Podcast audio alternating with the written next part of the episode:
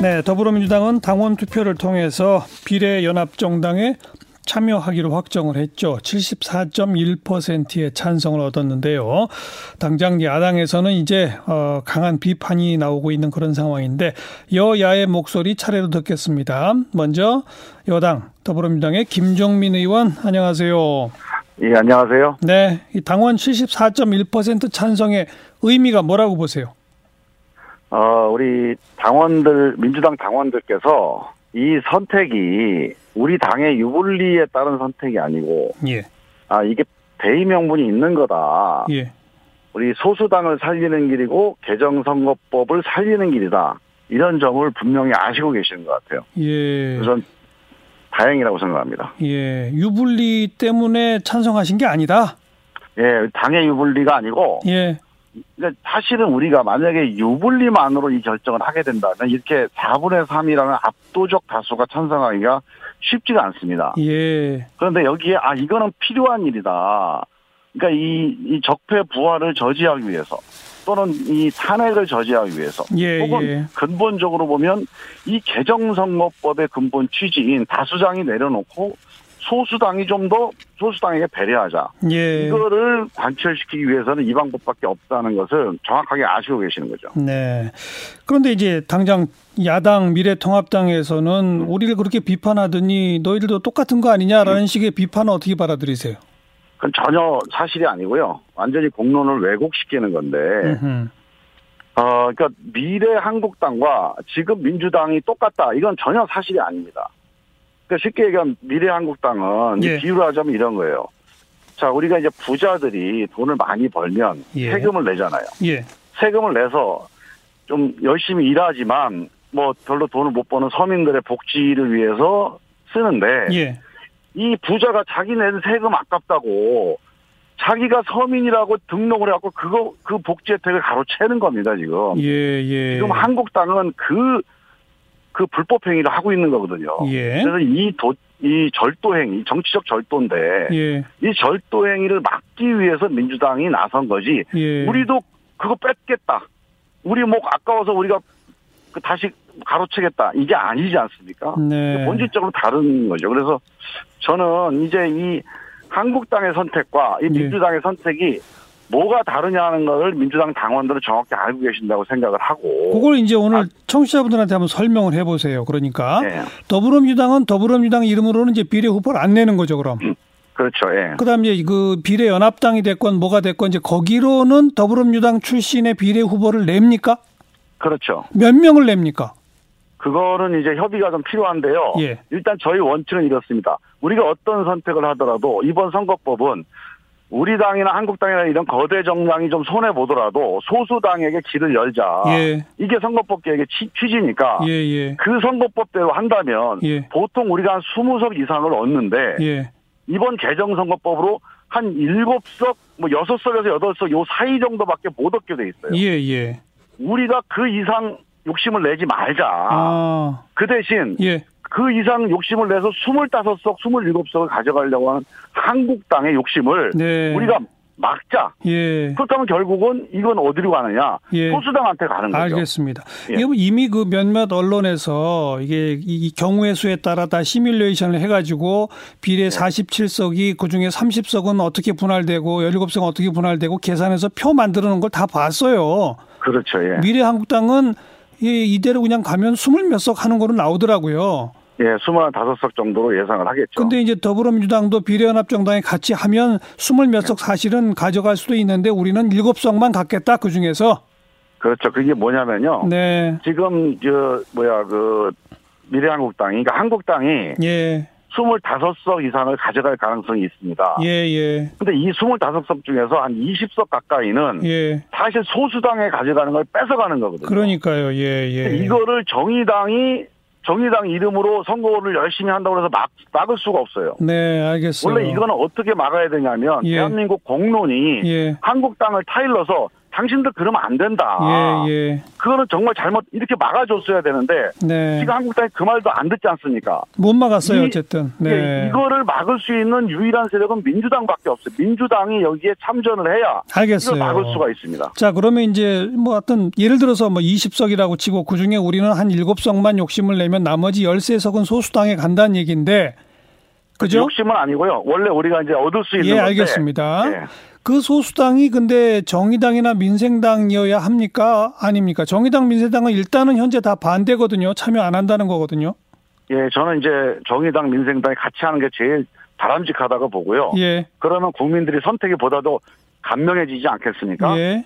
저- 선, 어, 선거라고 하는 건 정당들이 국민들의 이 정치적 의사 형성을 좀 감명하게 예. 해주는데 좀 참여를 그러니까 그 역할을 해야 되니까 예, 예. 저는 참여하시는 게 맞다고 봅니다. 근데 계속 참여를 만약 안 한다면 근데 마- 안 하게 된다면 네. 저는 기본 취지가 이게 기본적으로 정의당과 민생당도 있지만 네. 또 그동안에 의석 진출을 못했던 다양한 소수의 목소리들이 있을 거라고 봐요. 예, 예. 그런 소수의 목소리가 되게 청년층이거나 예. 아니면 기후 기후 변화에 적극적인 목소리를 내는 뭐 녹색당이라든가 녹색당, 미래당 이런 곳입니다. 예, 예. 그런 곳들이 지금 선거 제도에서도 지금 의석수를 확보하기가 어려운데 알겠어요. 지금 이런 새로운 시도를 하게 되면 네. 그분들이 두세 석 이상 의석을 갖게 되니까 예. 그것도 저는 의미가 있는 일이다. 두세 석이 아니죠. 지금 정의당, 민생당이 빠진다면 녹색당, 미래당 정당별로, 아 그러니까 녹, 정당이나 세력별로. 그러니까 녹색당, 미래당 등등이 한 다섯 석 이상씩 가져가겠는데요.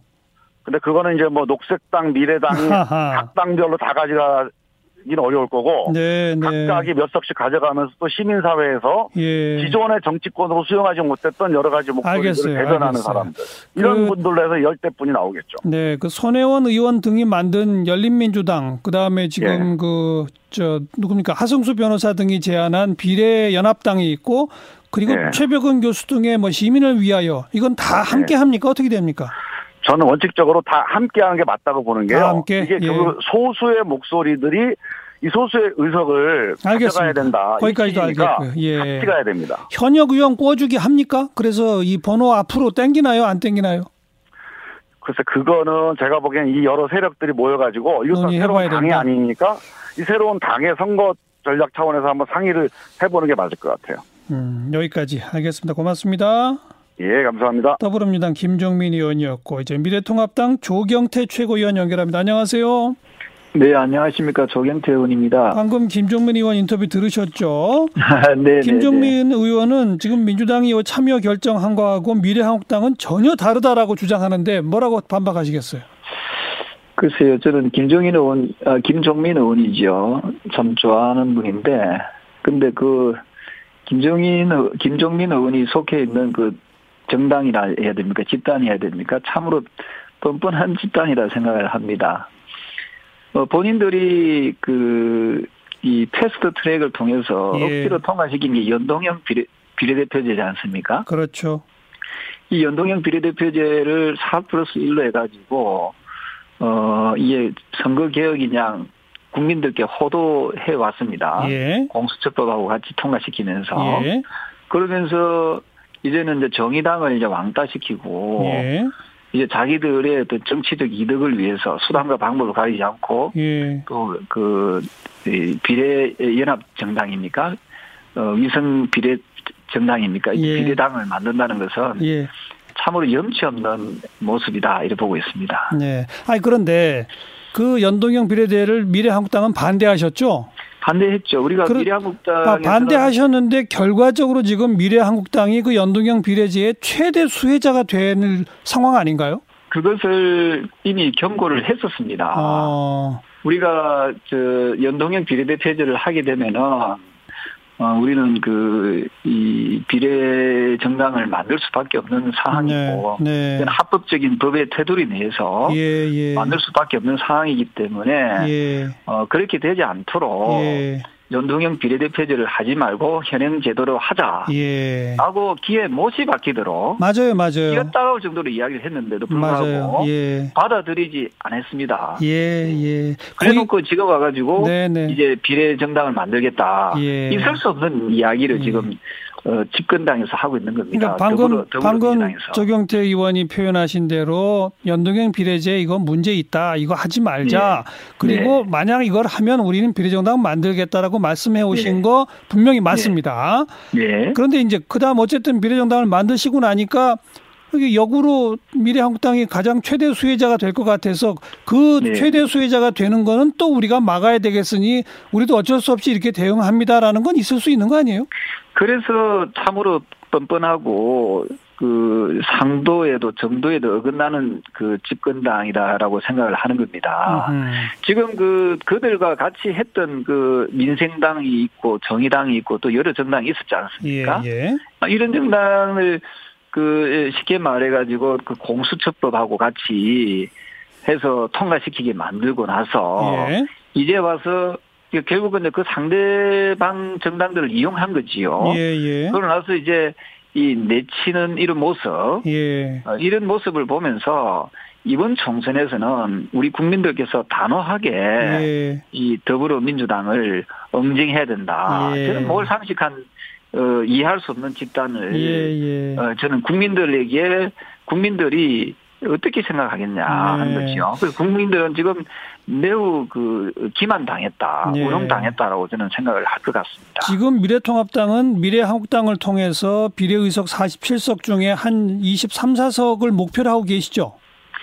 예, 목표치는 저희들 뭐 정확하게 모르겠습니다만은 방금 그 말씀드리고 예. 또 주신 대로 예, 23, 4석 어, 정도 예, 연동형 비례대표제를 하게 되면은 저희들은 네. 만들 수밖에 없다라고 수차례 아, 하지 않았습니까? 그래서 이제 만드신다면 목표가 23, 4석인데 했는가 하면은 예. 그 지금 더불어당 더불어민주당에서 뭐라고 했는가 하면은 뭐 그걸 가지고 또 굉장히 공, 공격을 했어요. 예, 예. 그 보셨죠, 그죠? 맞아요. 공격한 것도 맞아요. 정작 자기들이 또 이게 맞는다. 음. 자 그런데 예. 민주당이 만약 미래통합당하고 비슷하게 우리도 한 23, 4석을 목표로 합니다라고 하면 당신들 뻔뻔하다는 말이 일리가 있는데 그게 아니라 우리는 이 당에 참여하지만 우리는 한 7석만 갖겠다라고 하는 건 안 뻔뻔한 거 아닌가요?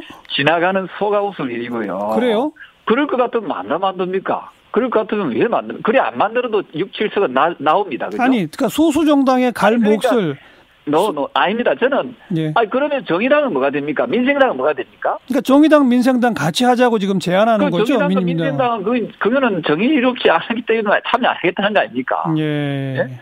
아, 그러면 그, 본인들이 소수 정당한테 기회를 준다 해놓고, 예. 정작 소수 정당은 그때 4 플러스 1에 참여했던 소수 정당은 지금의 음. 어, 더불어당, 더불어민주당에서 하는 이 꼼수, 알겠습니다. 알겠습니다. 나는 이 뻔뻔한 짓에서는 동조하지 않겠다. 네, 저 라고 하는 거 아닙니까? 녹색당이나 미래당한테 기회를 주겠다는 거는 괜찮은 거 아닌가요? 그거는 저, 저, 저 기, 그러니까 저는 처음부터, 우리 당도 그렇습니다. 저는 처음부터 이 비례대표제를 없애자고 한 사람입니다. 예, 예, 예? 예, 예. 이 무슨 비례대표제가 어떤 무슨 그, 그 소수 그 국민적 지지가 아주 얕은 그런 분들한테 의석수를 주는 게 비, 비례대표로 이렇게 활용되게 해서 되겠습니까? 네, 네. 원래 비례대표의 취지는 직능을 대표하고 그 직능에 대표하는 분들이 대한민국이라는 국가를 위해서 알겠습니다. 예. 뭐 도움이 될 수 있는 그런 걸 하기 위해서 그런 취지로서 우리 예, 예. 비례대표제를 도입한 거 아닙니까? 그럼 지금 쭉 비판하신 것 역으로 정의당 민생당이 만약 참여한다 그러면 그럼 괜찮은 겁니까?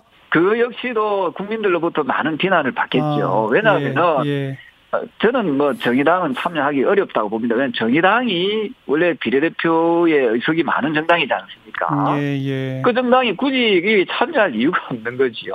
네. 정의당 자체가 지역구보다는 그 비례대표가 많이 있는 정당입니다. 아, 알겠습니다. 예, 예, 예. 네. 결국은 이제 유권자들이 심판하겠죠. 판단해서 네, 표를 어딘가 유권자분들이 예. 이 뻔뻔하고 이 상도에도 이, 이 없는 네. 정도도 없는 이 집권당을 여기까지 들겠습니다. 예. 엄정해 주길 저는 고맙습니다. 기대하고 있습니다. 예. 미래통합당 조경태 최규영 의원까지 고맙습니다. 네, 감사합니다.